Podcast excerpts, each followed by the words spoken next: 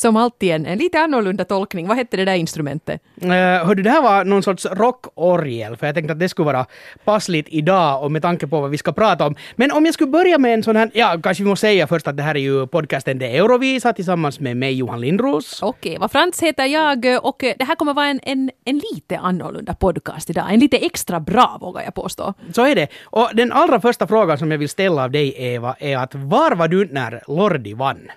Hör du, jag var hemma hos en kompis. Vi hade haft sån här kissastudio som man säger och jag var jättegravid. Riktigt inne på, på slutrakan. Ja. Och är det nu någon gång som man skulle ha velat slå runt lite grann så var det ju då när Finland gick och vann Eurovisionen men det fick jag nu skippa. Jag fick ta min mage och åka hem. Var du en av dem som trodde på Lordi eller som inte trodde på Lordi? Sådär överlag att de skulle ens klara sig på något sätt? Jag var jättestolt över Lordi. Jag tyckte det, var, det var en jäkla bra käftsmäll till Europa. Att vi skickade just dem men inte vågade jag ju tro att de skulle vinna. Så det kom nog som en stor överraskning. Nej, samma här. Vi var alltså ett, ett ganska stort gäng hemma hos en kompis och vi hade då en sån här kissastudio och där satt vi och, och när tolvorna sen började rulla in så, så det var ju nog chockerande och vi, vi var ett sånt här gäng hårdrockare så, så vi tyckte ju förstås att det var det bästa någonsin att, Ja, ja, ja. Att, att vi hade Lordi och vi tyckte jättemycket om den här låten så vi var ganska övertygade om att det kommer att gå bra. Men att det skulle bli en seger var ju liksom över all förväntan. Nej, jag minns också att vi var ett stort gäng som hade samlats hemma hos den här kompisen och vi satt och tittade. Och på den tiden var ju inte röstningen lika så här smidig som den är nu. Att i ett ganska tidigt skede kunde den som var bra på huvudräkning börja räkna ut att vem är det nu som har vunnit det här. Och då hade vi en med som var ganska bra på huvudräkning som någonstans där i ett tidigt skede började säga att Finland vinner. Och det var som att man skulle jinxa allting. Så vi, jag tror vi nästan slog ner honom där i ett skede. Du får inte säga det, det där betyder otur. Men han hade ju rätt, han hade räknat precis eh, korrekt. Orsaken till att vi talar så här mycket om Lordis seger så är ju det att det i år faktiskt är tio år sedan Finland då för första och hoppeligen inte den sista gången ordna Eurovision Song Contest. Uh, det var här i Helsingfors som det gick av stapeln. Och nu tänkte vi faktiskt med Eva att uh, den här måndagen så ska vi ta och nörda ner oss och bara snacka om, om Eurovisionen 2007. Okej, vi måste ju kanske ta ett litet startskott där då i året innan och, och snacka om Lordi förstås. Ja, precis vad som hände i Aten då när Lordi vann. Och då har vi bjudit in en gäst som såg det här från paradplats. Kjell Ekholm, välkommen! Tack. Kan du förklara lite vad din roll var i det hela eh, då 2006-2007? Nå, egentligen var det på det här sättet att jag kom med i den här eh, Eurovision Song Contest Reference Group 2002. Och, och jag hade varit med då alla år i, i gruppen och samtidigt år 2002 så startade vi nog med dåvarande underhållningschefen på finska sidan Markku Laaksonen ett där utvecklingsprojekt att vi skulle utveckla Eurovisionen, den här nationella uttagningen, göra den så bra som möjligt, försöka få med så bra artister som möjligt i tävlingen och vi bjöd till och med, något år bjöd vi in svenska låtskrivare. Det var, det var Gesson och Setson och vilka alla som nu var med där. Ni var tidiga på den bollen, nu gör Vi gästerna av Europa samma. För, för vi ville att, att eh, på något sätt kanske ge en, en bild av mot vilket håll den här Eurovisionen kanske borde gå i Finland. Att det var mera, skulle vara mera popbetonat och så vidare. Nå, det gick ju inte riktigt så att det blev så mycket poppigare. Utan, Men det blev bra det, ändå. blev ju, det blev ju någonting helt annat. Och, den- och den här EBU-referensgruppen är liksom, det är de som styr hela Eurovisionen. Ja, det stämmer då. Och, och det är på det sättet att, att många gick i den tron att, att jag var invald liksom från Finland, men de facto så, så består den här gruppen då av, av egentligen sju medlemmar kan man säga, av vilka en eh, medlem är så att säga från, från det landet som har vunnit senast, en annan är från det som man vunnit för två år sedan, ansvariga producenterna var det oftast, för att man skulle ge den här kunskapen vidare, vad som hade liksom gått bra, vad som hade gått dåligt. Och sen var vi två stycken som var invalda från de små länderna.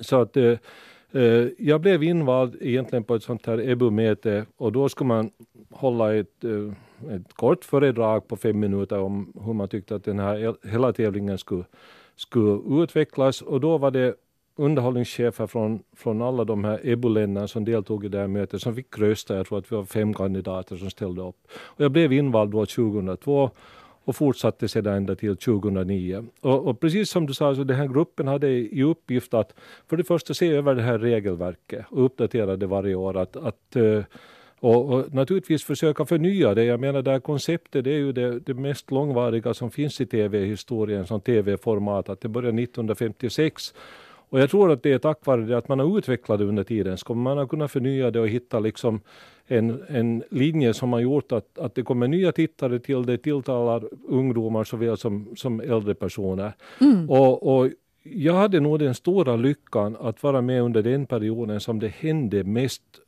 ska jag säga, under, under hela Eurovisionshistoriken så har det hänt mest under den perioden. Därför att 2004 gjorde vi jättestora radikala beslut. Uh, för det blev mycket det, mera länder som ville vara med. Det, och... Ja, det var ju ett dilemma för Finland var ju det att, att, att om vi klarar oss dåligt två år i rad så var vi borta sen tredje året. Ja, så, så vi var med varannat år. Det, det, det är ungefär på det sättet. K kanske det som den största, hur ska vi säga, den största dödaren av Eurovisionsfilisen någonsin. Man kan inte vara med bara varannat år. Nej, Nej det, det, var så många artister sa att det är liksom dödskyssen att, att uh, representera Finland i Eurovisionen då, därför att du fick hela skammen på dig att, att, och kände det här allvaret att Finland kan inte vara med nästa år på grund av mig och mitt misslyckande. Ja, precis. Så, det var så, hemskt. Ja. Men är, är, det här någonting som lever kvar lite fortfarande? För det har, eh, jag menar nu är vi år 2017 och det är fortfarande väldigt svårt att få etablerade artister att ställa upp. Ja, men nu tror jag att nu är, nu är det ju inte liksom lika farligt. Nu, står vi, nu är Finland alltid med och det var det som vi, jämför, alltså det som vi genomförde 2004 i den här gruppen att då skulle alla länder som ville vara med skulle få vara med där. Så då betydde det att då blev det så att säga en tävling till det blev en semifinal. Och nu har det utvecklats ännu till så att nu har vi två semifinaler och en final. Men då, då blev det i alla fall på det sättet att alla som ville vara med kunde vara med. Att nu är det här steget igen liksom mellan semifinal och final. Och det är nog inte lika illa som det att Finland skulle kunna delta följande år. Men det är klart, nu ser man ju i tittarsiffrorna helt klara skillnader att, att är det egna landet, och det här gäller inte bara Finland, det gäller alla länder, att mm. om egna landet är med i, i finalen så är det ju ungefär hälften mera tittare. Men jag tänkte kanske mera den där, liksom, den där, den där skamkänslan blev kanske så stark att, att, att, att fortfarande oavsett jag menar, du har helt rätt i det du säger, det här med, den här med att, att det är bättre att, att ändå vara med i en mm. semifinal, man är ändå med. Men mm. på något sätt den där skammen blev så stark på något sätt att, att, att det, det är svårt för åtminstone ja, de här etablerade artisterna att våga ta det steget, att ens tänka på Eurovisionen. Ja, det är klart att nu är det ju, nu finns det ju alltid den, där, den här risken där att, att uh, om du är en etablerad artist så är du liksom på en någorlunda bra nivå för tillfället så, så det är klart att det är en risktagning att komma med i det. För det första så är det en risktagning att gå med i den nationella tävlingen redan. Precis, ja. Jag menar, om, om, du inte kommer, om du inte vinner den så, så är det klart att, att det, då, då kanske karriären får ännu rakare mm. neråt. Och man kan ju garantera att, att, att uh, även om det skulle vara kända etablerade kommer med att det, det här med, med, jag vet att fansen ofta spekulerat i det att varför sänder vi till liksom den och den artisten eller det och det bandet som är redan kända utomlands. Mm. De har inget intresse av att gå med i det därför att de riskerar sin karriär på det mm. sättet.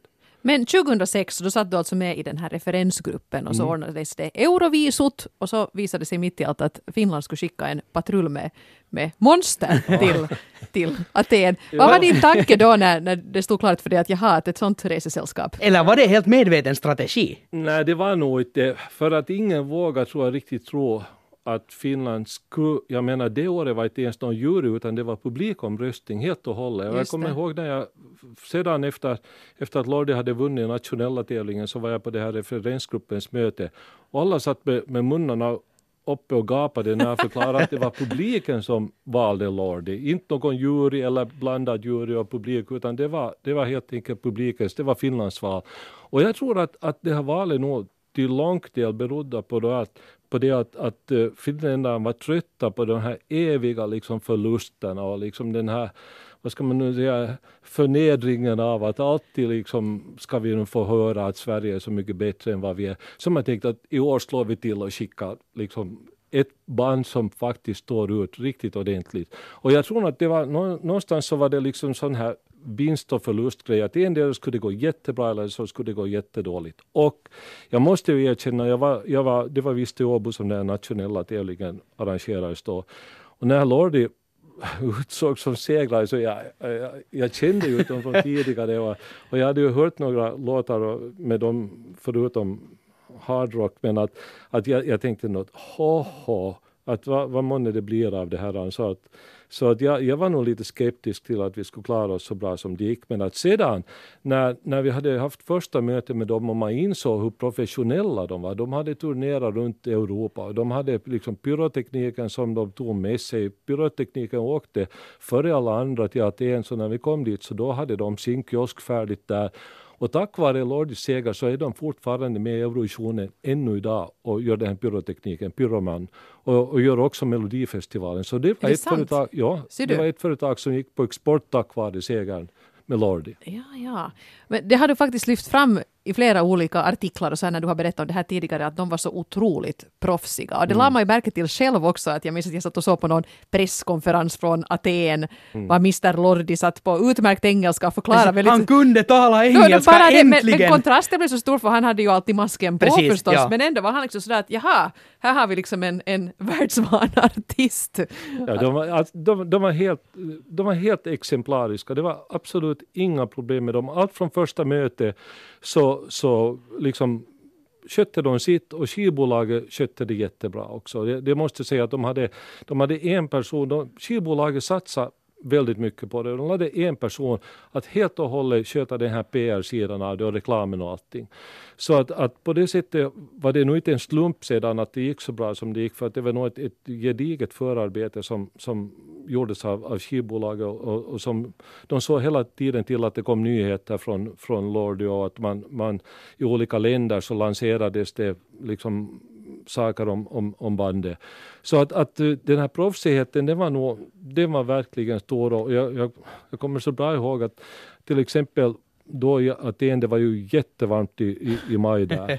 Och, och, och de hade vill ju sina dräkter. gummi. De, de, de tog på sina dräkter klockan tio på morgonen. Så, så gick de från en presskonferens till en annan. Vi hade en som vi hade en sån här nordisk presskonferens och det var ju Carola från Sverige som var med det Aj, året. Hon skulle ju vinna! Hon skulle vinna, Ja. hon skulle vinna hon hade en sån, Hon hade Jesus och vi hade något annat. Men, hade något annat.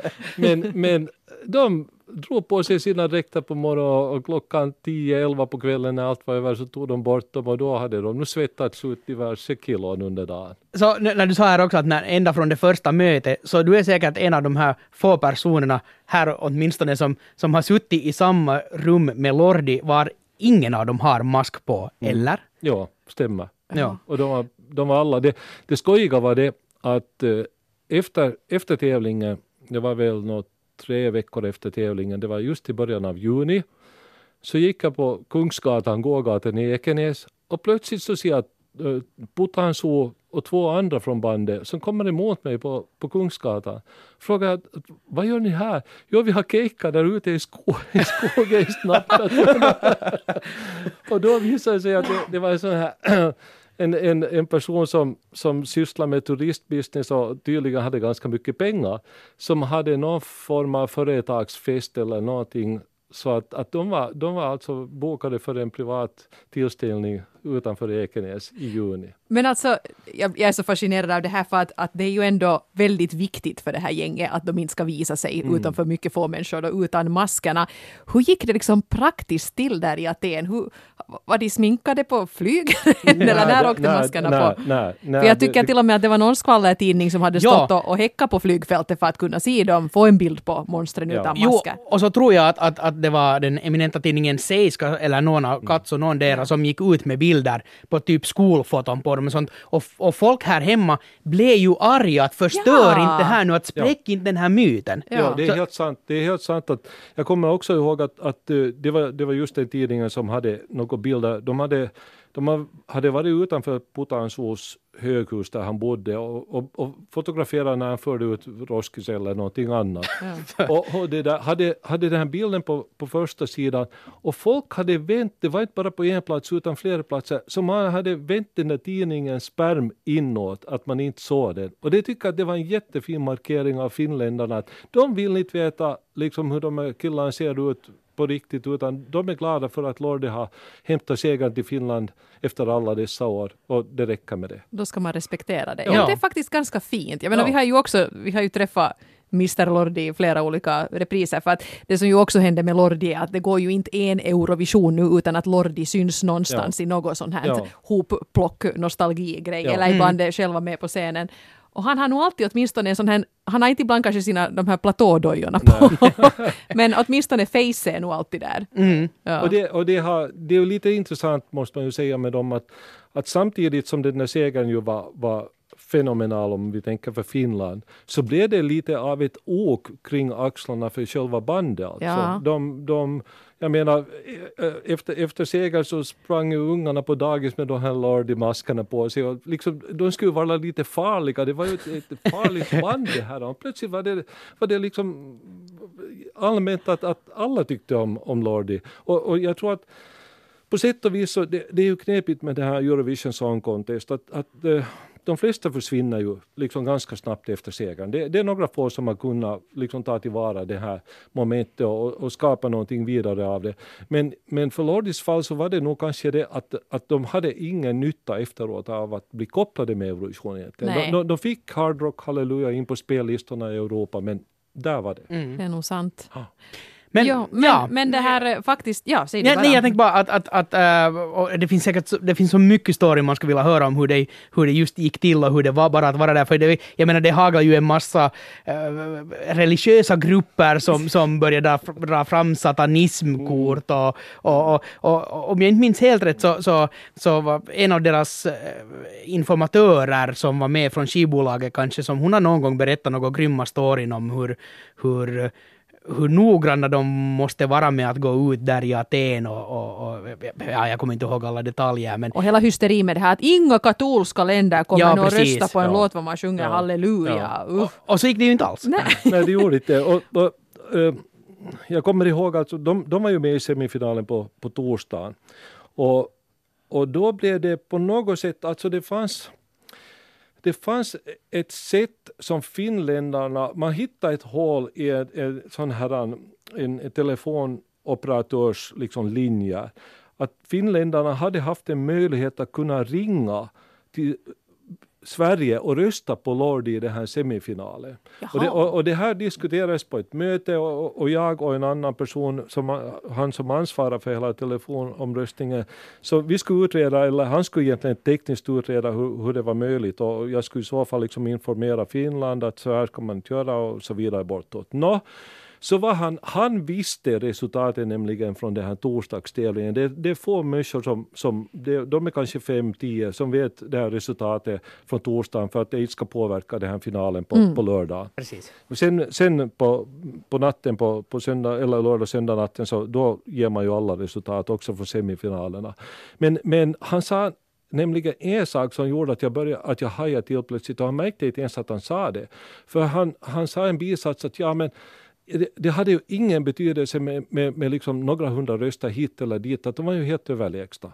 Och då tänkte jag, Jaha, att det här, man kanske borde förbereda sig för lördag på något annat sätt här nu. Ja, hur påverkar det liksom livet där och hur ni, för det här kunde ni ju inte säkert säga åt bandet. Nej, det gjorde Nej. jag absolut inte. Det gjorde jag absolut inte. Att, att det enda var det som, som vi gjorde så, så det var det att jag, jag, jag brukar alltid under de tävlingarna tidigare då Eh, så, så var jag och snackade med bandet just före de skulle, inte nu riktigt för de skulle in på scen men kanske en timme före när de redan var på arenan och så vidare.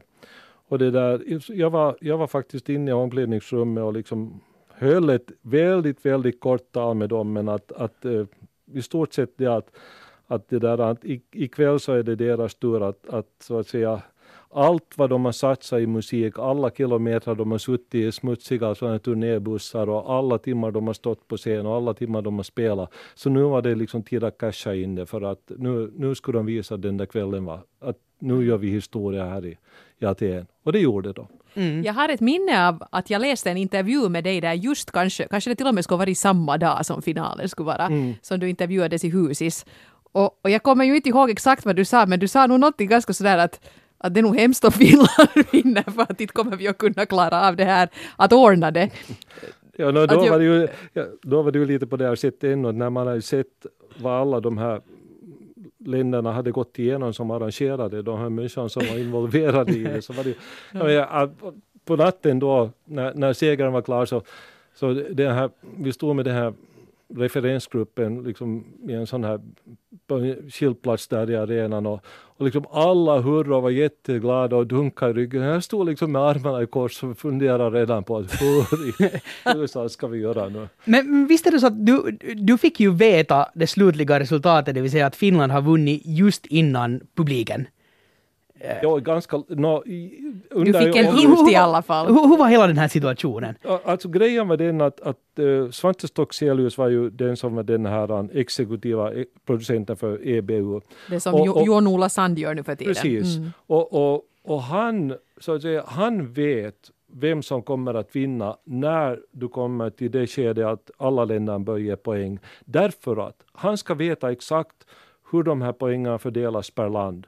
För att om det är någon av de här personerna som säger fel poäng så ska han avbryta och säga att här är någonting fel. Och det har hänt några gånger i historien faktiskt, att, att de har sagt fel.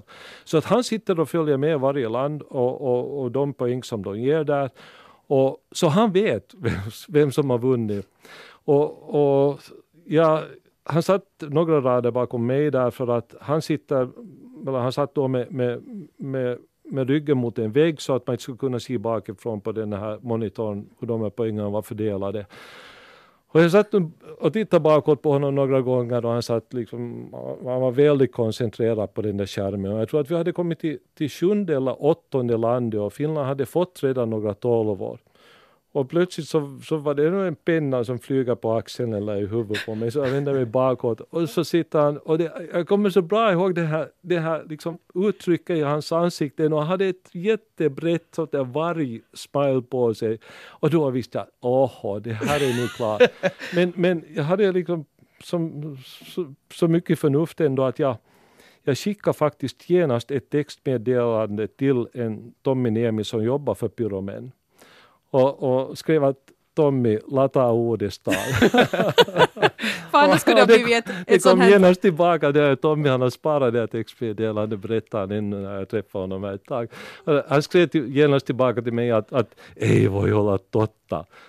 Så skrev jag, och då, då, därför de hade pyrorna klara. Ja precis, och det var ju så bra för att det, skulle, ja. det, var ju, det blev ju verkligen en, en sensationellt liksom. Precis med extra allt ja. deras segerframträdande. Och, och, men men vad, vad tror du om Lordi själva? Hade de liksom blev de förvånade? Nu tror jag att de blev det nog, för att nu är det ändå eh, på det här sättet att fast du kan ana dig till och hoppas naturligtvis att segern ska komma, så sen i det där ögonblicket så tror jag nog att det är en fantastisk känsla för den som upplever det. Ja. Att det är nog helt sådär uh, liksom att man blir nog tagen på säng trots att man har kanske förväntat sig det. Men att, att, det blir verklighet Jag har en sån där minnesbild av det här när de sen äntligen lyckades ta sig upp på scenen och den här Ava, ja. den enda kvinnliga medlemmen, alltså kommer hoppande som en kanin in på scenen. Hon liksom kunde så höga skutt. För ja. att det gick liksom inte ändå att hålla helt liksom den där coola monster-imagen utan det var nog ett, ett, ett glatt gäng monster som kom upp.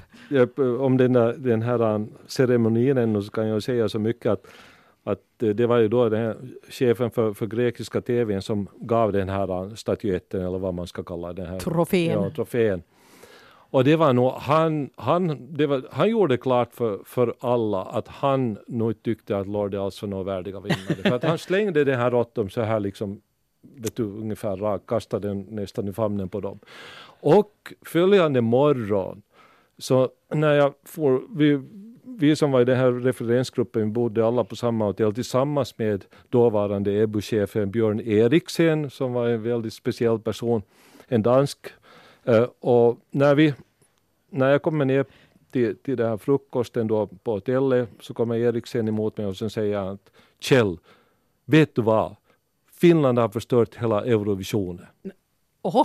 Han, han, han trodde att det skulle helt spåra ut hela Eurovisionen i och med Lordis vinst. Att nästa år skulle det bara vara liksom typ sådana här nu vet jag riktigt hurdana artister han hade tänkt sig, men, men han tyckte inte heller att det var värdiga, värdiga segrare. Medan det, hela den där övriga referensgruppen, inklusive Stockselius och alla andra, tyckte att det här var en jättebra grej för, för, för Eurovision Song Contest. Det var kanske det som behövdes. Ja, men det är ju ofta med de som vinner Eurovisionen att det är det som behövs det Mm. året.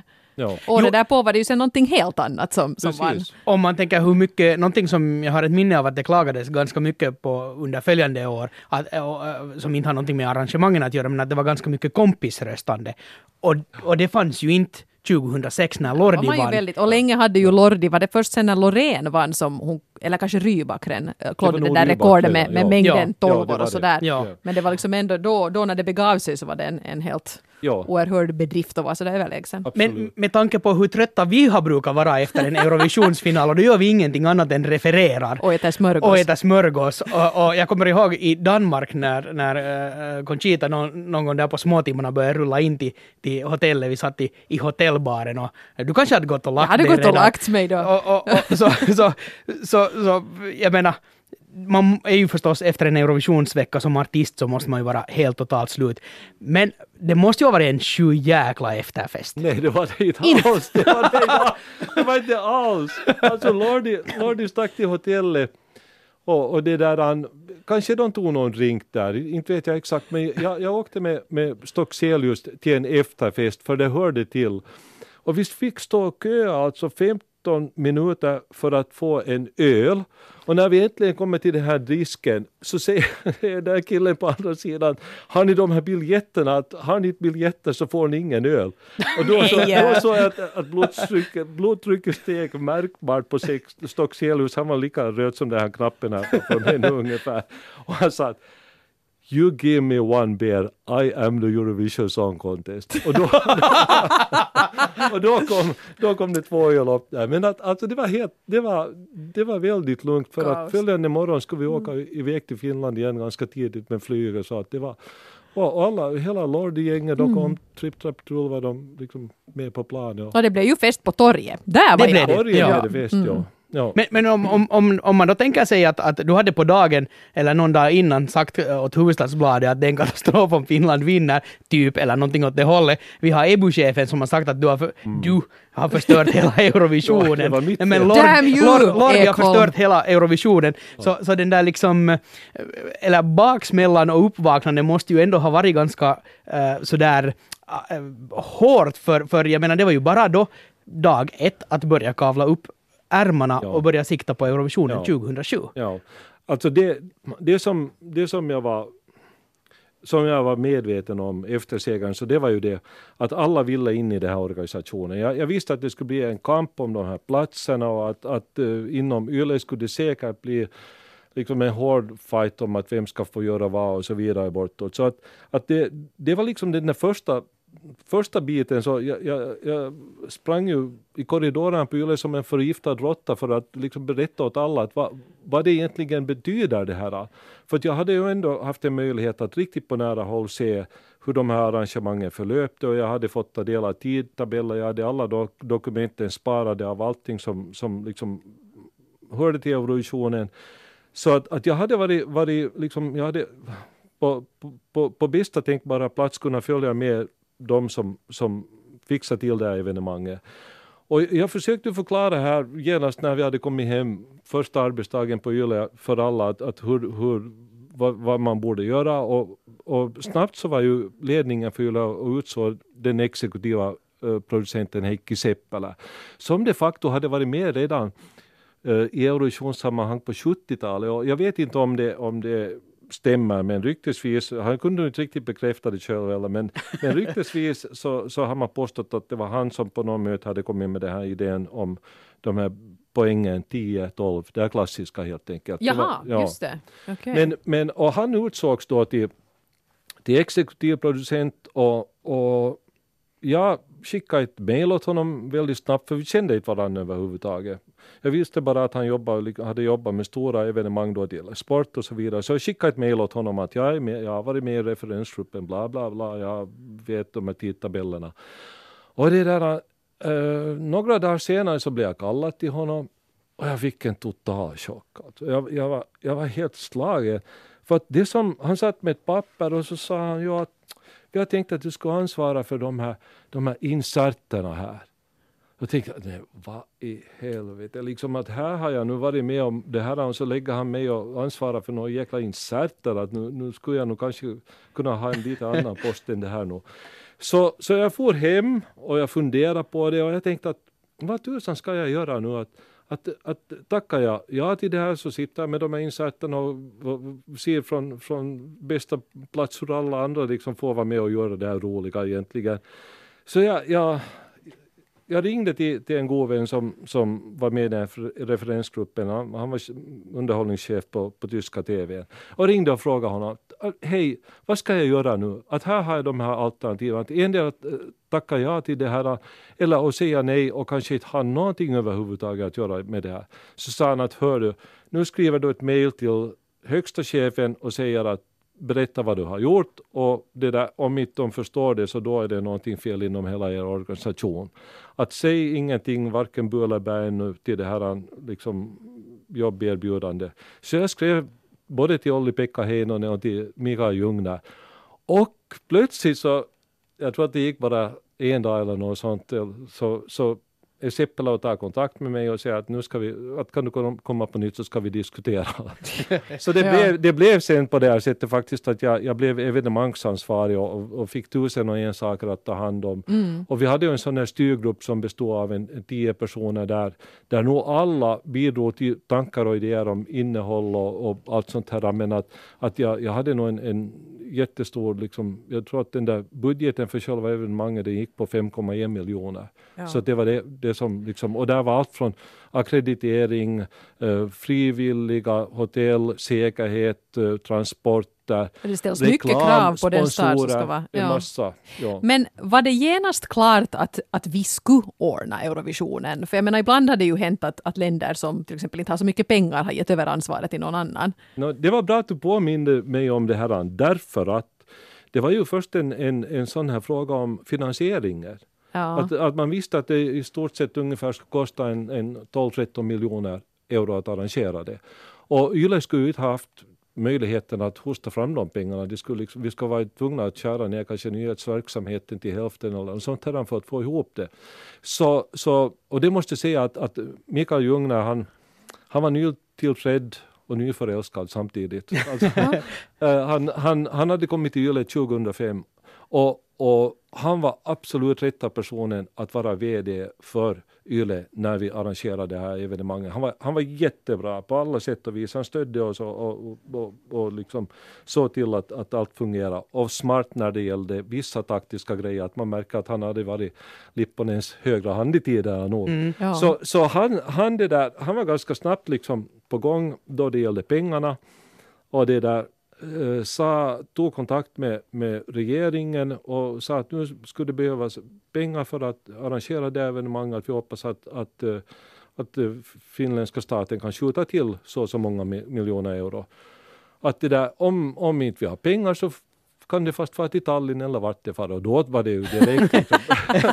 hej, hej. Det tog inte länge före vi hade fått svar att ja, att allt fixar sig nu, att allt fixar sig nu. För, för jag läste, när jag lite research här, så läste i en blogg någon som hade eh, från 2006, sommaren, och var de diskuterade ett citat i Hufvudstadsbladet igen, eh, var de hade pratat med det och sagt att ja, att, att vi funderar nog här på, på att, att, att är det liksom svenskarna eller esterna som borde ta hand om det här. Och, ja. och, och, det, var, det var alltså ett medvetet drag för att få loss pengar medvetet ja. drag. Det var det mm. nog det.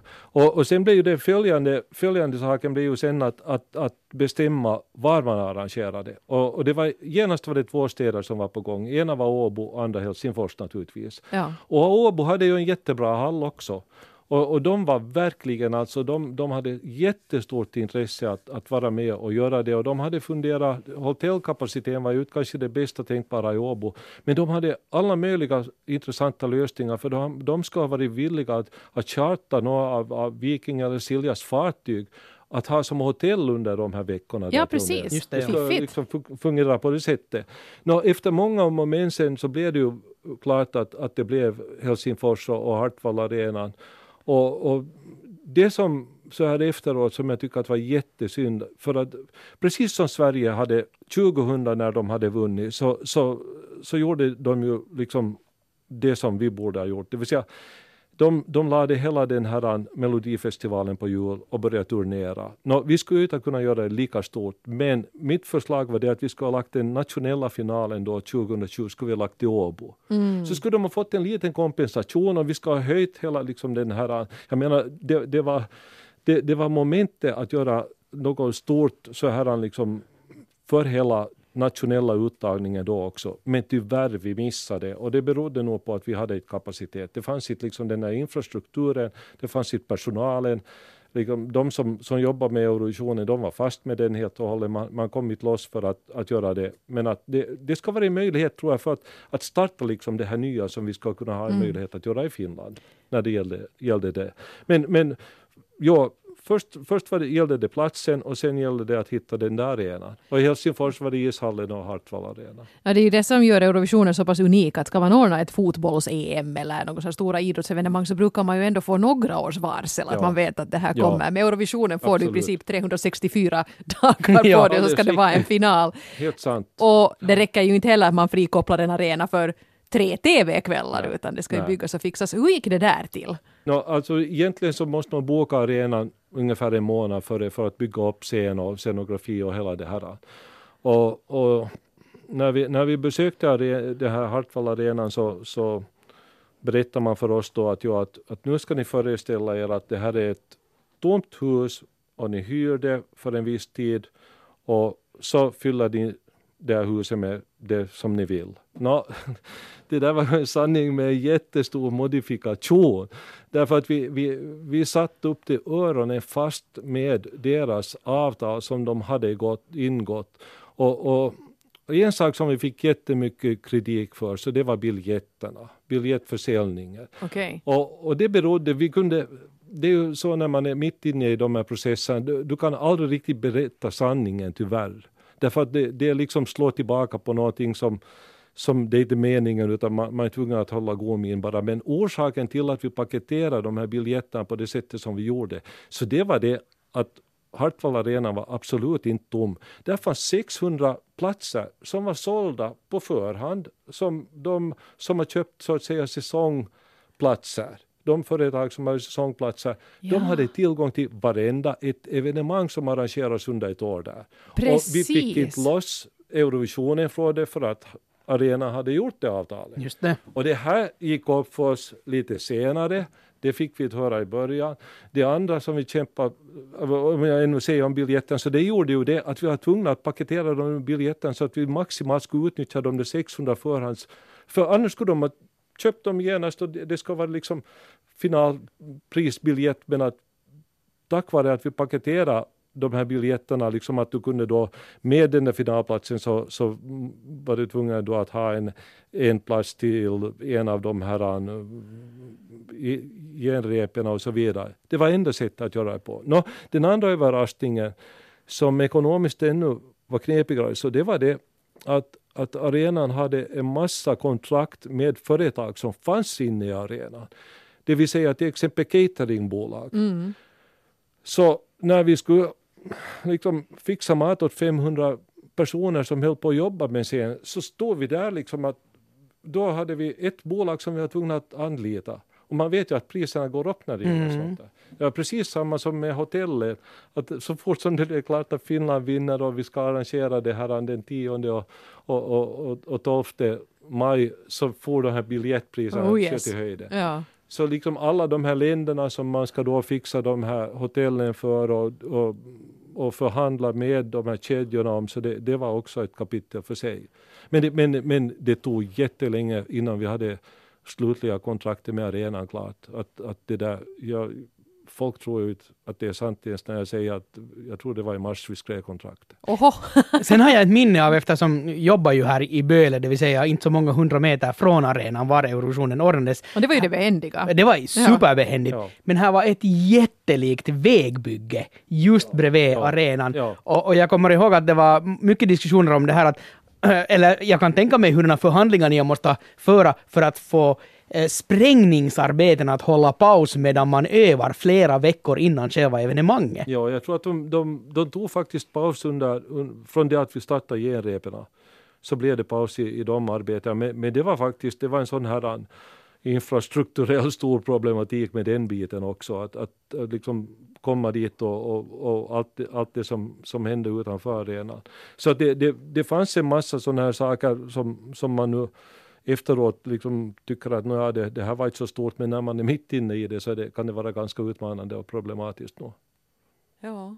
Och sen är det ju mycket annat som ska fixas nu, bland annat de där insertarna som du nu då inte basar, basar för. Men, men, I och för sig, ja. de var jätteviktiga, men de, vi outsourcar ja. ju en massa. Ja. Men, men, men om, om man nu tar liksom de största utmaningarna, just att, att, att arrangera det, så, så det är klart det att uh, de flesta länder har en sån här infrastruktur när det gäller det kommersiella. Förutom BBC, alltså England, Sverige, Norge, delvis Danmark också. Men, men som public service-bolag som Yle är, att plötsligt stå med det liksom, största evenemanget då det gäller liksom, tv-tittande plus antal deltagande länder. Det mest kommersiella evenemanget du kan tänka dig.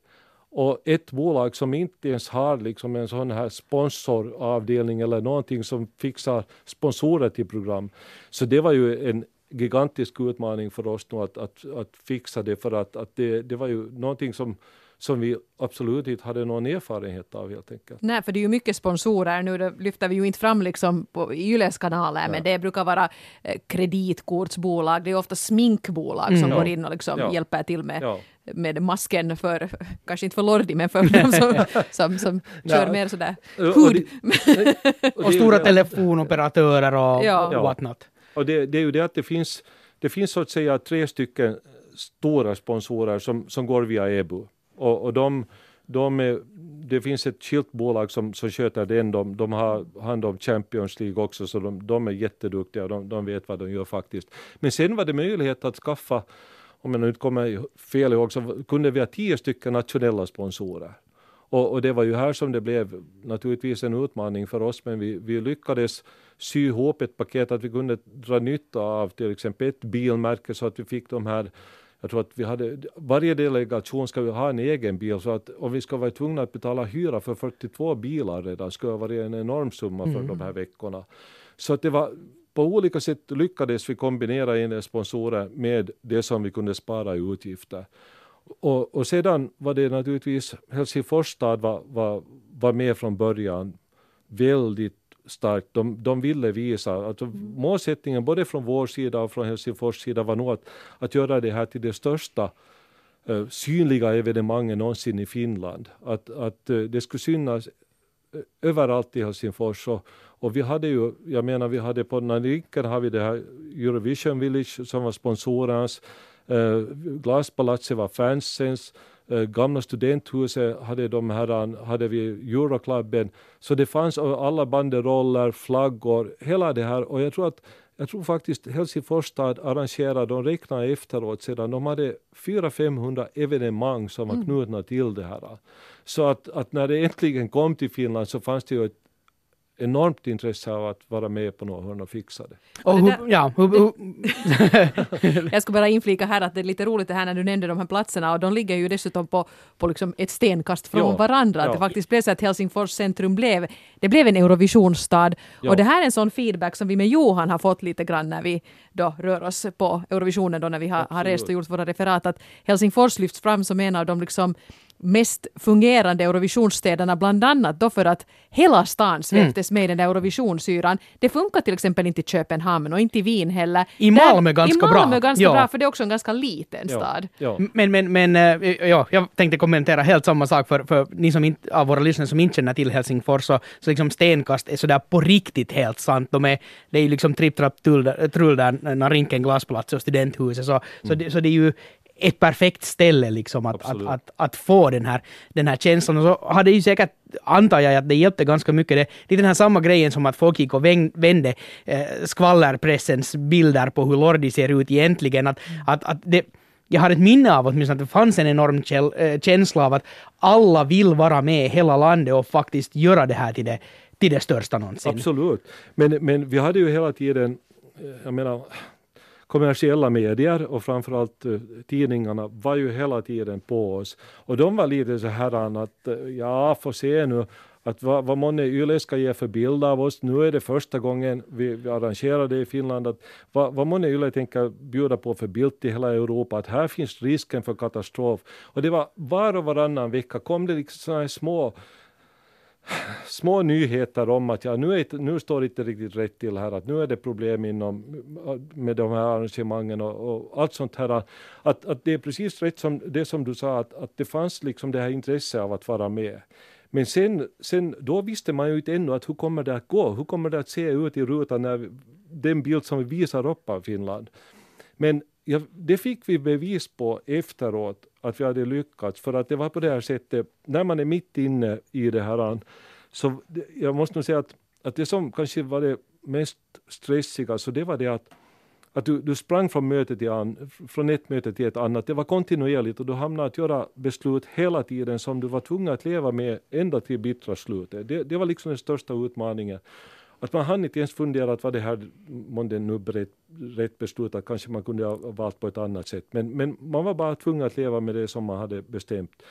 Och, och, och i, i, någonstans så hade det liksom bara, det hade hade bara blivit ogjort, ingen hade tänkt på det för att torsdagen den 10 maj, alltså just före semifinalen, var det någon som ringde till mig och frågade vad ska vi göra med allt det här materialet som vi har kvar här? Att vi har enorma mängder. Vi hade liksom, presscentret hade vi fyllt med möbler och diverse olika grejer för vi ville göra det bekvämt och trevligt för journalisterna. Vi hade fina mattor som vi hade tryckt enkom för den här, eh, den här Euroklubben. Det, det, det, och massor med tyger från Marimekko som vi hade där i presscentret som vi hade hängt upp, jättefina tyger. Det var enormt mycket som vi skulle göra oss av med. Att, vart ska vi föra det? Och ingen hade tänkt på det. Nej. Och, och, och, och jag sa att, att jag måste fundera på det här istället. att, att jag återkommer här om en timme. Och så slog det mig att, att, att om vi skulle hyra ett lagerutrymme någonstans i Helsingfors, vi, vi fixar bilar som kör allt det här, alla de här sakerna dit genast efteråt. Och på måndag så öppnar vi det för publiken. Vi hinner så mycket att vi prissätter i stort sett de här sakerna. Och på måndag så, så öppnar vi klockan två eller var det några, ett kanske. Och, och, och det där, vi hyrde ett stort lagerutrymme här, en liten bit utanför centrum och vi hyrde det för två dagar. Och där fyllde det då med, med saker, eller egentligen tre dagar för vi förde dit på söndagen. Men vi hade, måndag och tisdag skulle vi sälja då. Och, och det här, äh, tecken på att vi hade lyckats, så det var det att en timme före vi öppnade redan så var det en jättelång kö dit. Ja. Och vi sålde, vi sålde slut liksom på fem timmar var det slut, allting. Allt, allt precis som det var vi ju hade snygga haft det. grejer, det var design och sen hela den här liksom looken för Mm. Eurovisionen Ja, ja. 2007 var ju, den, var, den kanske inte nu skulle kännas toppmodern, men då var den Ja. toppmodern. Det var lite sån här, hemskt mycket såna klara färger och lite så här, någon sorts kaleidoskop liksom. Jo, det Ja. var det. det, Ja. var det. Och det, det stämde, vi hade, vad är det, sloganen det året var True Fantasy. Och det här satt just, det stämde ihop med det. Men beviset för att vi hade lyckats, så det var just det här att, att, att människorna ville ha en bit av det här evenemanget. Ja. Man ville ha någon Skulle det ha varit en katastrof på Ja. TV så skulle ju ingen ha velat ha en Marimekko-gardin. Där skulle vi ha stått ensamma i vårt lagerutrymme. Men, men hur var det sen att dra igång hela den här processen? Men för sen, jag menar, arrangemangen och, och eventet, och nu var det det som du huvudsakligen jobbar med, men jag menar, sen skulle man fixa, se till att det blir bra ljus och man måste hitta hela den här designriktlinjen och, och få ett manuskript och programledare och, och, och hur, hur smidigt gick allt det här? Nu gick det, jag tycker att det gick jättebra. Att det var ju vissa saker som jag sa som vi, som vi kämpar med där och, och, och kanske den kommersiella biten var, var nu den som var mest utmanande med alla kontrakt och, och, och dylikt. Men, men till exempel, vi drog jättestor nytta av det att, att vi hade haft friidrotts-VM i Finland 2005. Just Så det, de ja. här frivilliga, jag tror att vi hade väl skulle det varit 500, cirka 500 frivilliga totalt som vi hade. Och, och det där, när, vi, när vi gick ut och, och sökte efter frivilliga till evenemanget så fick vi 1600 svar. Oho, oho. Och, och av dem så tror jag att vi, vi, vi visste ju sådana som hade varit chaufförer och dylikt under friidrotts-VM, så de, de tog vi bara så här, liksom, de var självklara. Det, de, som var, de som hade eh, de svåraste jobben var nog de som var så att säga de här värdarna eller värdinnorna för varje delegation. För det skulle finnas en person för varje delegation som såg till att allt funkar och, och de skulle vara i kontakt med alla möjliga människor för att liksom, om det var något önskemål som den här delegationen hade så skulle de fixa det. Och, och till de jobben, det skulle finnas 42 naturligtvis eftersom det är 42 länder, till de jobben så, så plockar vi ut någonting, jag tror det var 85 stycken som vi plockade ut och intervjuade var och en och gick igenom deras, det, det bästa var ju det att det var människor som, som pratade språket från vilket land den här delegationerna Mm, kom. givetvis, ja. Men sen var vi ju tvungna att försöka ganska snabbt och enkelt få reda på den här stressdåligheten och så vidare bortåt. Så att det var, det var vi, jag tror att vi hittar väldigt bra personer för att alla jobbar ända till slut och, och en del av dem jobbar nu under enorm stress för att de, de, de jobbar sådana här 12-14 timmars dagar emellan. Så det, Ja. var- det, var, det var liksom, det var sådana här saker, jag menar, jag, man har en tidtabell och så, så har du en deadline och så är man tvungen att, att ganska långt liksom se till att redan i, i ett tidigt skede som, som, du, som du frågar om att, att uh, allt det här med design och, och hela det här så väldigt snabbt måste man bara, nästan sommaren då 2006 så hade vi ungefär den organisationen klar, att de och de är nyckelpersoner här. Jag läste ett citat av det också var du sa att, att eh, det här var sommaren 2006, att faktum är att om vi vill visa en bild av Finland och hur det ser ut också på sommaren så måste vi spela in dem Ja. nu, de här Precis. Precis. För det blir mörkt det, det, sen. var, Ja. det, det var helt sant att, att vi var väldigt snabbt uh, tvungna att, att välja det företaget som skulle göra de här vykorten. Jag, jag, jag, var ju, jag var med och, och, och, och gick igenom alla de här som, som hade anmält intresse. Jag tror vi, vi skickade ut uh, inbjudningar till, till tio företag. Alla kända nog i Finland. Och, och, och, och det var ganska intressant att se vad de hade för upplägg. För att en del kom nog med väldigt märkliga grejer som man hade svårt att kombinera med Eurovision. Att man undrar att hade de överhuvudtaget gjort något hemarbete och kolla vad Eurovision Som till exempel om? vad då? Nå, det, det var ett företag som kom med några, de hade några hundar som liksom logo. Och, och, och som de skulle ha haft rabies de där hundarna. Ja, det, kan, det kan hända att det var inspirerat av Lordi eller någonting men det, det, det, Så bra. Helt, det, det, det såg helt märkligt så ut. besviken att ni inte tog dem. Kommer du ihåg det där året när Eurovisionen hade som logo de här Rabieshundarna. så här. Ja. Inte något come together eller Ja. Ja, vi- vi Mind the hittade- dog. Vi hittade ju jättebra företag sen för vi tycker att de gjorde, de gjorde personliga och skojiga inserter, de här 30 sekunders korta reklamfilmer. För att det var ju det också som man måste komma ihåg att, att nu var det ju en jättebra möjlighet för Finland att visa, visa vad landet går för utåt och alla årstider och allting för att det är 30, 30 sekunders korta reklamklipp av 42 stycken som gick ut till alla länder i Europa som var med. Man ska passa på att visa upp sig. Och, sen- och de blev ju alltså jättebra. Jag tittade på, no, på en del av dem, eller på, på finalen faktiskt här, här i morse. Och, Ja. och, och jag kommer ihåg att, jag, att, att då när vi satt hemma i vår, vår tävlingsstudio och följde med till att alla var jätteimponerade av hur det såg ut och Finlandsbilden kom faktiskt fram på ett otroligt snyggt och, Och bra inte ett sätt. glansbildsartat Nej, sätt heller, nej, utan ändå nej. sådär ganska äkta. För att jag Ja. menar, det finns ju en del länder som mest zoomar in på, på välkända byggnader i vackert ljus och, och Okej, kan vara intressant en stund men ändå, det var en, en tanke bakom Ja. dem. Men faktiskt hela det här, jag menar, programledare måste man ju också ha. Mm. Och där har ni ju också förstås fått i, faktiskt ganska nyligen kom det ju en bekräftelse på att det var rätt personer som utsågs till det, för när Eurovisionsfansen fick rösta fram sina favoriter just från 2000 2000-talet då fram till 10, att vilka programledare var bäst så var det då Jana och Mikko som, som fick förtroendet av dem. Och, Ja. och det De var var ju en, ett bra saldo Ja. det. Mm. Ja. Jag tror att det var, det var faktiskt enda, enda frågan som Ljungner blandade sig i och det var programledarskapet för hans förslag var faktiskt Leppilampi. Just det. Ja. Mm. Och han, han visade sig att vara, sen var det en annan som nog blev väldigt bitter över att han inte fick det här programledarskapet. Ingen svenskspråkig dock, men, men det där han som, som verkligen, som, som jag vet inte, han, han tog det hårt. Oj vad jag Mm. blir nyfiken nu. Ja, det, det fanns ju några som hade arbetat med konceptet på olika Precis. sätt och, och Mm. så här. Ja, ja, ja men det, det är hårda bud och, Ja, men de och var duktiga och sen bra. tycker jag att, att, Mm. att, att vi, vi, vi plockade in den här humorbiten där ännu så det var, den, den var också både i postkorten men, men det, det liksom genomsyrades av lite glimten i ögat hela den här sändningen sedan.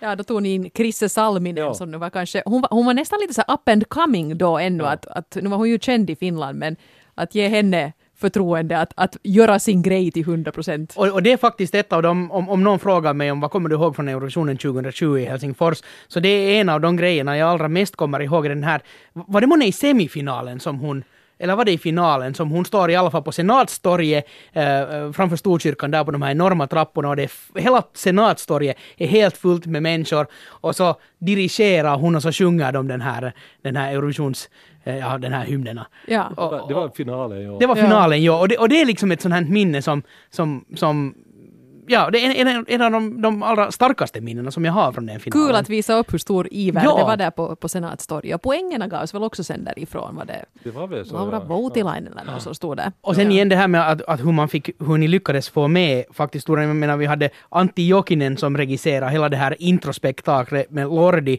eh, då framgångsrik, eh, vad heter det, sån här, ja, musikvideoregissör i Hollywood, som ju numera börjar göra filmer och, och, och, och det där, och eh, Apocalyptica var i ett av pausnumren. Man, liksom, man tog faktiskt gräddan av, av finsk populärkultur. Och Janas klänningar var inhemska designers Precis. och sånt här. Ja. Alltså det, när, du, när du nämnde det här Jokinens video så det var faktiskt en sak som inträffade riktigt i starten som kunde vara en total katastrof för hela sändningen och det var det att att medan den här videon sändes så vi hade en så kallad spidercam, en sån här kamera som, som är upphängd i taket och och det är fyr, fyra stycken sån vajrar som går så att du kan med en joystick så kan du styra den vart du vill egentligen och den kan va- vara liksom fara åt sidorna, framåt, neråt och uppåt. Och, och medan den här Lordi-videon eh, visades, den var, den var kanske en minut lång eller något sånt här ungefär, så var det meningen att den här spidercamen spidercammen skulle, skulle fara ner, den skulle liksom vara färdigt poserad, att första bilden när den där videon slutar skulle vara närbild på Lordi som är på scenen. Och, och Timo Suomi som var regissör så upptäcker plötsligt att den rör på sig, den har hakat upp sig hela spidercammen, liksom de sitter där, 10 sekunder går, 15 sekunder går. Men snabbt som tusan så är han och ger instruktioner, vi hade en, en, en, en sån här en rörlig kamera som fanns där, så han gav instruktioner åt den killen att nu går du och tar en, en närbild på Lordi och är färdig där och sen när jag ger tecken så springer du snabbt som tusan bakåt liksom. Och, och det där han, så gjorde han, så ingen tror jag noterar ens att det hände någonting märkligt där i den början.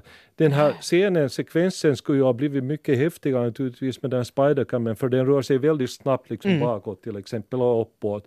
Och nu blev det liksom en närbild och sen så här bakåt men att det lyckades ändå. Men att han hade närvaron så snabbt fixade det så det var, han, han sa att han, han, han har drömmar fortfarande. Men, alltså, men, men det är ju den där bilden jag själv har, jag var ju, jag jobbar ju inte så, jag var mammaledig då för jag hade, jag hade fått det där barnet. Så.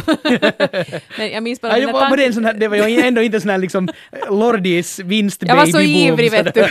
Jag blev så glad. Så det, ja. Nej. Men vad jag tänkte, att den här känslan man hade när man satt och såg på de här sändningarna då att, att fan anamma att det här går ju faktiskt jättebra nu. Att man liksom först, ja, för jag måste också säga att man var ju lite nervös sådär att, att blir det nu lite så här som Eurovisot från Karibia hela liksom det här eller, Ja. eller kommer man att kunna göra en sån här jättestor tv-sändning med hundratals miljoner tittare? Och det kunde man. Ja. Det var snyggt hela vägen, det var proffsigt. Det var liksom in, ingenting som kändes sådär lite pinsamt. Nej. Utom där på slutet när Maria Sarifovic och julgubben pussas. Men, men, men det var nu liksom så... Men precis som du säger, det slutar mera på en sån här känsla av att, av att sablar ändå, det här var ju den bästa Eurovisionen någonsin och förstås dra hemåt, jo men, men helt på riktigt så kändes det som att så här bra har det aldrig sett ut och varit. Nej. Nej, och det var, det var ett, vi fick nämligen, det dök ju upp sådana små problem under resans gång där också för att jag tror att det var säkert första året man, man kunde se det i HD. Vilket Just gjorde det. att, att vi i presscentret hade vi de stora bildskärmarna och, och visade de här övningarna för pressen och, som, som fanns där. Och det gick, ju liksom, det gick kanske en halvtimme efter att första genrepet var gjort så var det ute på Youtube. Och du vet när det är HD-version ännu till så var det ju liksom, det var så klar och tydlig bild som det bara kunde vara. Så vi fick snabbt som tusan ändra det där att vi la, jag kommer ihåg att vi la någon sån här grej över, över de här skärmarna där det står liksom att det förbjudet att filma det här Ja. alla visade. De, Vi de tog är kvar kontakt ännu. De är kvar ännu, ja. Vi tog kontakt med Youtube och de plockade faktiskt jättesnabbt bort dem då så att, att Okej. det, det, det funkar. Men, men ännu sådana här små historier och anekdoter som, som nu är av det trevligare slaget. Så jag kommer ihåg när jag, alltså det, det, det finns ett företag som har köpt rättigheterna till, till all merchandise, liksom all, all sådana kräser som man säljer kring det. Ja. Och, och jag hade ett, ett, ett möte med, med vdn här på Yle då, för den firman, de är från Holland. Och, och med på mötet var, var, var Yles dåvarande försäljningschefer, försäljningschef för det som vi har eget Yle-grejer för att man skulle lite koordinera och se att vi kunde samarbeta. Och, och det här, äh, just då så hade vi av någon anledning så hade vi så här pastillaskar där vi hade Arvid Lind på bild och så hade vi Eva Polttila på, på bild, alltså på den här askens Kända, jättekända nyhetsankare, de Precis, mest var- kända vi hade det var, i Det var Finland. sådana uh, halspastiller Ja, om man ska läsa en nyhetssändning. Precis det, Ja. precis det. Och det där, så frågade den här, an- den här uh, vdn för den här sponsorfirman att det där, om, om vår person där på Yle då, att, att har hon något, något, sån här, något, något exempel på bilder på de här programledarna, att han skulle vilja se om vi säljer några grejer av dem. Och det gick någonstans fel i translation här för att hon ger då den här asken med Arvid Lindman. titta! Are these the hosts? Are these the hosts? Då insåg jag att nu kanske jag måste blanda mig i den här diskussionen och förklara nej, nej, nej. Att de här läser nyheter, de är bara De är nog kompetenta men kanske... han, han, han trodde att de skulle bli våra programledare i själva tävlingen. Hur, hurdan, sen, det är ju, en sak är ju att äh, organisera, men sen kommer ju då alla, i det här fallet då, äh, vad var det, 42 länders delegationer och, och ställer sina krav och börjar rodda och så här. Hur, hur, äh, hurdan, äh, man kan ju inte säga mottagande, men, men, men hurdan, hurdan feedback fick ni från dem? Hur, hur tog de hela, det, all, hela arrangemanget och hur, hur allt var upplagt? De här, de här länderna och artisterna och delegationerna, ja, när de kom på plats. Alltså det, det var nog, det, det är ju på det sättet när, när man arrangerar något sånt här, som, som det nu de flesta typer av organisationer tror jag, att, att blir det missnöje med någonting så är det snabbt att sprida sig. Det, det blir liksom en sån där dålig stämning och, det, och, och man pratar med varandra och det blir ryktesspridning och det ena och det andra. Alltså för det första så tror jag faktiskt att, att vi lyckades jättebra då vi, då vi anställde de här människorna som var de här som var närmast delegationen, det vill säga som var värd, värda eller vär, värdinnor för dem, att de gjort sitt yttersta, för de var de här nyckelpersonerna verkligen för det. Sedan när det gäller själva, ska vi säga, uppträdandena och allt sånt där som det ju ofta är att man, man, man har en massa synpunkter på, man vill ändra kameravinklar, man vill ändra liksom belysning och det ena och det andra. Så, så där gjorde vi nog precis som man har gjort tidigare att, att det finns efter varje genrep eller eh, varje övning så finns det möjlighet att prata med regissören och den som har gjort ljussättning och allt sånt där. Så att vi, nu- vi försökte att, att tillgodose liksom alla möjliga önskemål som fanns från några delegationer. Och sen, sen tror jag att det som, som är jätteviktigt, och, så det är inte bara det här officiella, utan det, det är också sånt som, som händer på sidan om, det vill säga all, allt som har med det här sociala att göra. Att vi försökte fixa också de som hade blivit utslagna från, från semifinalen, så fixade vi program. Vi, hade Det är jättefint. massor av, av sådana här utflykter och sånt, att, att de Ja. inte skulle bli hängande på hotell och känna sig Precis, ja. totalt misslyckade. Så, så vi, vi, vår målsättning var nog också den att när, när, när man åkte iväg från Finland, när man flög iväg härifrån, så skulle det vara en god känsla som fanns kvar oberoende om man hade klarat sig bra eller dåligt i själva tävlingen. Men fanns det några sån här helt huvudlösa krav som ni bara måste säga att okej, att, att det där går inte? Jag har nog minne av att nå, Ryssland och några katter och... Ja, det, alltså nu, nu kom det ju, nu, nu fanns det ju sådana här exempel. Ofta är det ju så att när, när det blir en sån här nervositet inför tävlingar, att hur ska det här nu gå, så börjar man att fokusera på olika saker. Man vill göra förändringar i själva upplägget och man vill ha rekvisita till och allt möjligt annat. Så att det, det var, det var någon, någon jag skulle det nog vara i Ryssland som hade önskemål att de hade några dresserade katter som de ville ha med på scen. Och jag vet, vi fick aldrig klart vad de skulle göra men det var så enkelt att bli av med det här för att, att det fanns då en, en en paragraf i de här reglerna som säger att man får inte ha något levande djur på scenen. och jag tror, jag, jag, jag, tror att jag var med faktiskt det året som, som den här regeln kom till för att det var, det var ett land som skulle ha någon boaorm, liksom den här solisten skulle ha ett boaorm som krälade omkring. Och det, det visade sig att det fanns sedan en, en av artisterna som hade en det är någon råtta eller en mus som, som sitt favoritdjur. de, de var väl placerade bredvid varandra i de omklädningsrummen. Nej, nej, nej. Så, vi, så det där, I något skede kom det sedan en paragraf att inga levande djur så den boaormen fick bli hemma. Skickades hem antagligen. Sån dramatik behöver vi inte ändå. Nej, Men nej. sen blev det då till sist i alla fall tävlingar och det gick allt bra.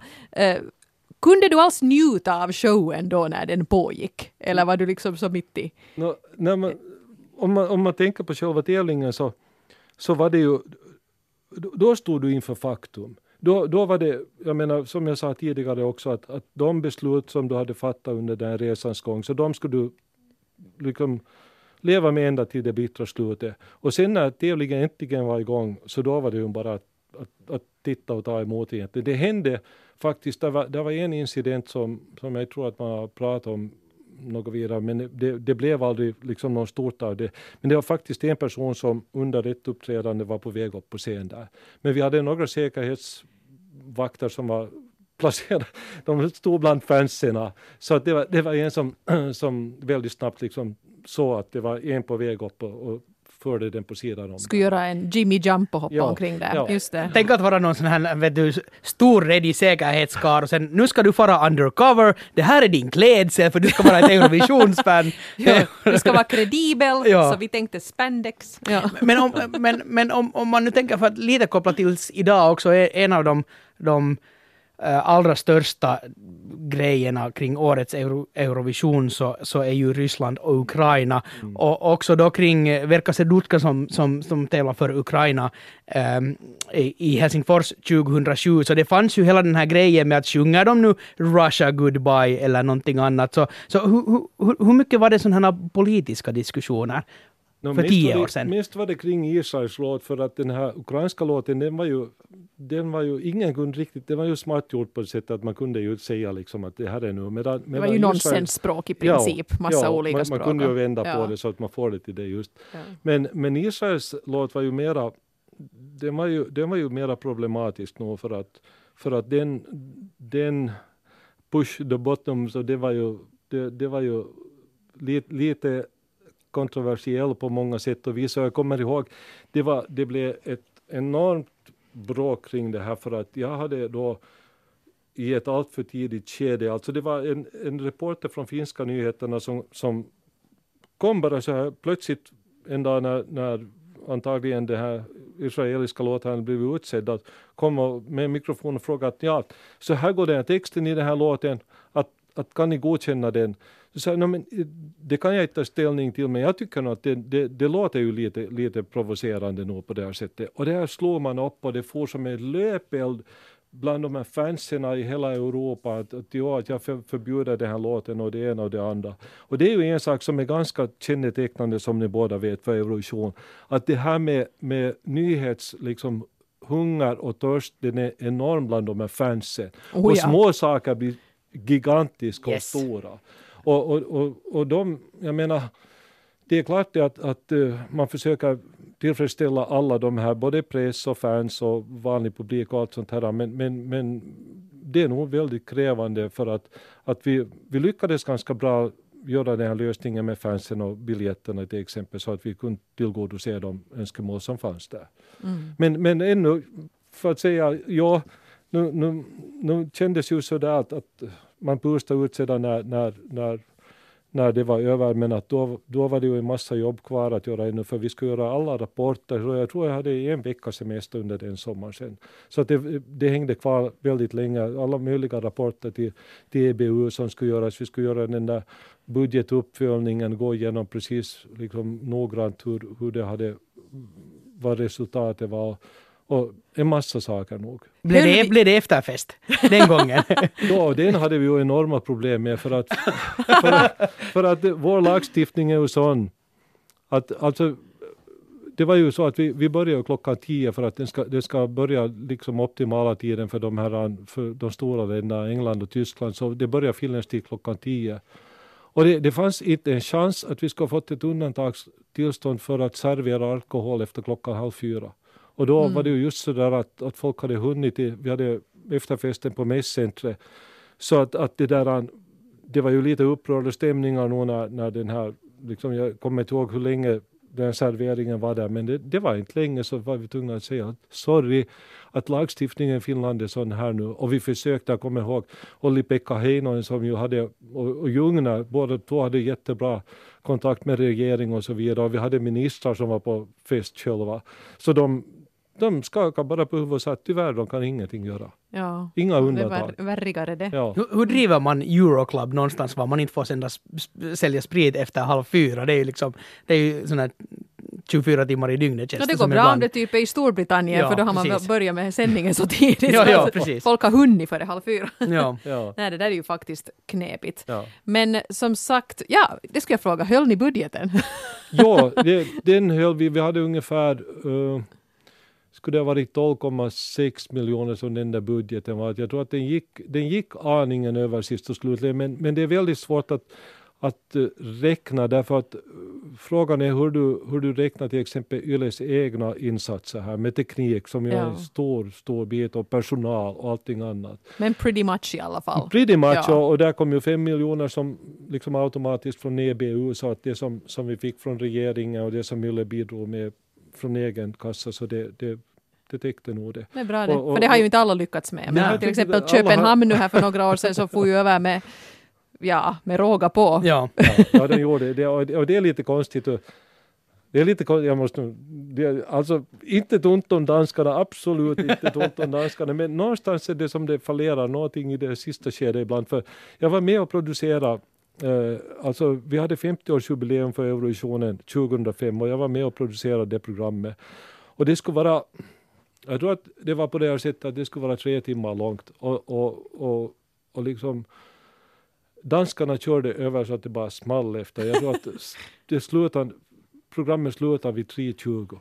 Det var direktsändning och ni kan tänka er BBC och de här länderna som sände, de var inte riktigt klara. Men det är ju helt samma, alltså när, när finalen gick i Köpenhamn uh, så, så genrepet före så, finalen så drog ut alltså till, ja, om ja. en halvtimme ens räcker. De, de skar bort alltså massiva mängder av det planerade. Kvällen innan kvällen själva innan. finalen då för att de insåg att men det här ryms inte. De hade, de hade mellanakter och de hade inserter så det understrukna. Någon som stod på en stege med en mås på huvudet och det ena och det andra. Och sjöng. Ja. ja. Men, men jag menar det här händer ju varje vi, år. Det var bara vi som såg. det här händer ju varje år och det, det är ju en av de här stora glädjeämnena med att få jobba ja. också sådär och se sånt som händer bakom kulisserna. Att se sketcher och innehåll som, som man måste skära bort. Vad, vad blev bort från den finländska semifinalen eller finalen? Eller vad, höll vi programmet så tajt att, att vi inte måste sådär i panik skära bort någonting? Vi höll nog det så tajt. Jag tror att det var någon insert vi hade funderat från stan som i slutskedet föll bort. Men, men i övrigt, alltså det som var planerat inne i arenan, så det, det höll nog det. Att ja. det var nog det var ganska bra planerat från början, verkligen de här, de här sekvenserna och inslagen så att det, det, var, det, det fungerar. Där ska man ju nog komma ihåg att det är klart det att det är en skillnad mellan att arrangera två tävlingar i en semifinal och en final från det att du sedan arrangerar två semifinaler. Mm. Nu, nu, är, nu, är det, nu är det stor press. Visserligen har flesta länder nu börjat spara på det sättet att, att du ser samma inserter i finalen som du har sett till semifinaler också. Så att De här så kallade postkorten, ja. ja. ja. Mm, precis, det är sant. Ja. ja. Det där, vi, vi måste börja avrunda för att vi har pratat väldigt, väldigt länge om förivra sig när man får vara så här nostalgisk. Jag måste passa på att fråga i alla fall, finns det någonting som, som du nu med facit på hand skulle, eller som du tänkte sådär att oj, det här skulle jag ha gjort på ett annat sätt? Nej. Svar, svar nej. Ja, men vad bra! Vad bra. Nej, alltså faktiskt inte ju, det där är, det är intressant, det där har jag faktiskt aldrig funderat på ens för att, att uh, någonstans så, det gick så i ryggmärgen bara att det här lever du med nu och det här får, får man liksom vara, vara nöjd och glad över att, att man har gjort. Att det, det, det, det är ju klart att, att, att det känns enormt skojigt att man har fått vara med om att arrangera första. För att det, det kommer aldrig på nytt. Den gången är alltid unik. Det, det är någonting speciellt. Och, och, och, på något sätt så den här, alltså höjdpunkten för mig personligen var nog det när man stod där i arenan och så, så, så gör det till Deum från, av Charpentier ut från högtalarna och då visste man, ja, nu är det, nu är det här. Nu far det. Ja, ja. En resa som ändå började i Aten ett år tidigare, Ja. så det är ju liksom ett så otroligt långt pro projekt att leva med. Och så är det det också på det. något sätt, det här är någonting de aldrig kan ta ifrån oss, att skulle nu Finland liksom vinna på nytt så har vi ändå kanske ett lite annat självförtroende för att vi fixade Absolut. 2007. Absolut. Och, och just att bli av med den sista trauman. Att första var ju det här med hockey-VM och det här var den andra. Ja. Det blir lite bättre hela tiden. Ja. Stort tack till dig. Kjell Ekholm för att du kom Stort och, tack, ja. och berättade allt det här. Det här är ju väldigt mycket sånt som, som man inte, inte har vetat om. Jag hoppas nu att det inte är någon riktigt saftig anekdot oberättad där från ditt papper. Ja. Och, om det blir så kanske det blir någon chans ännu att, att återge det. Men jag, jag tror Hemskt gärna. det- Vi är här varje måndag. Ja. All right. Ska vi avrunda här? Jag tycker det. Det ja. gör vi. Vi säger det vanliga, De Eurovisa podcast har du lyssnat på.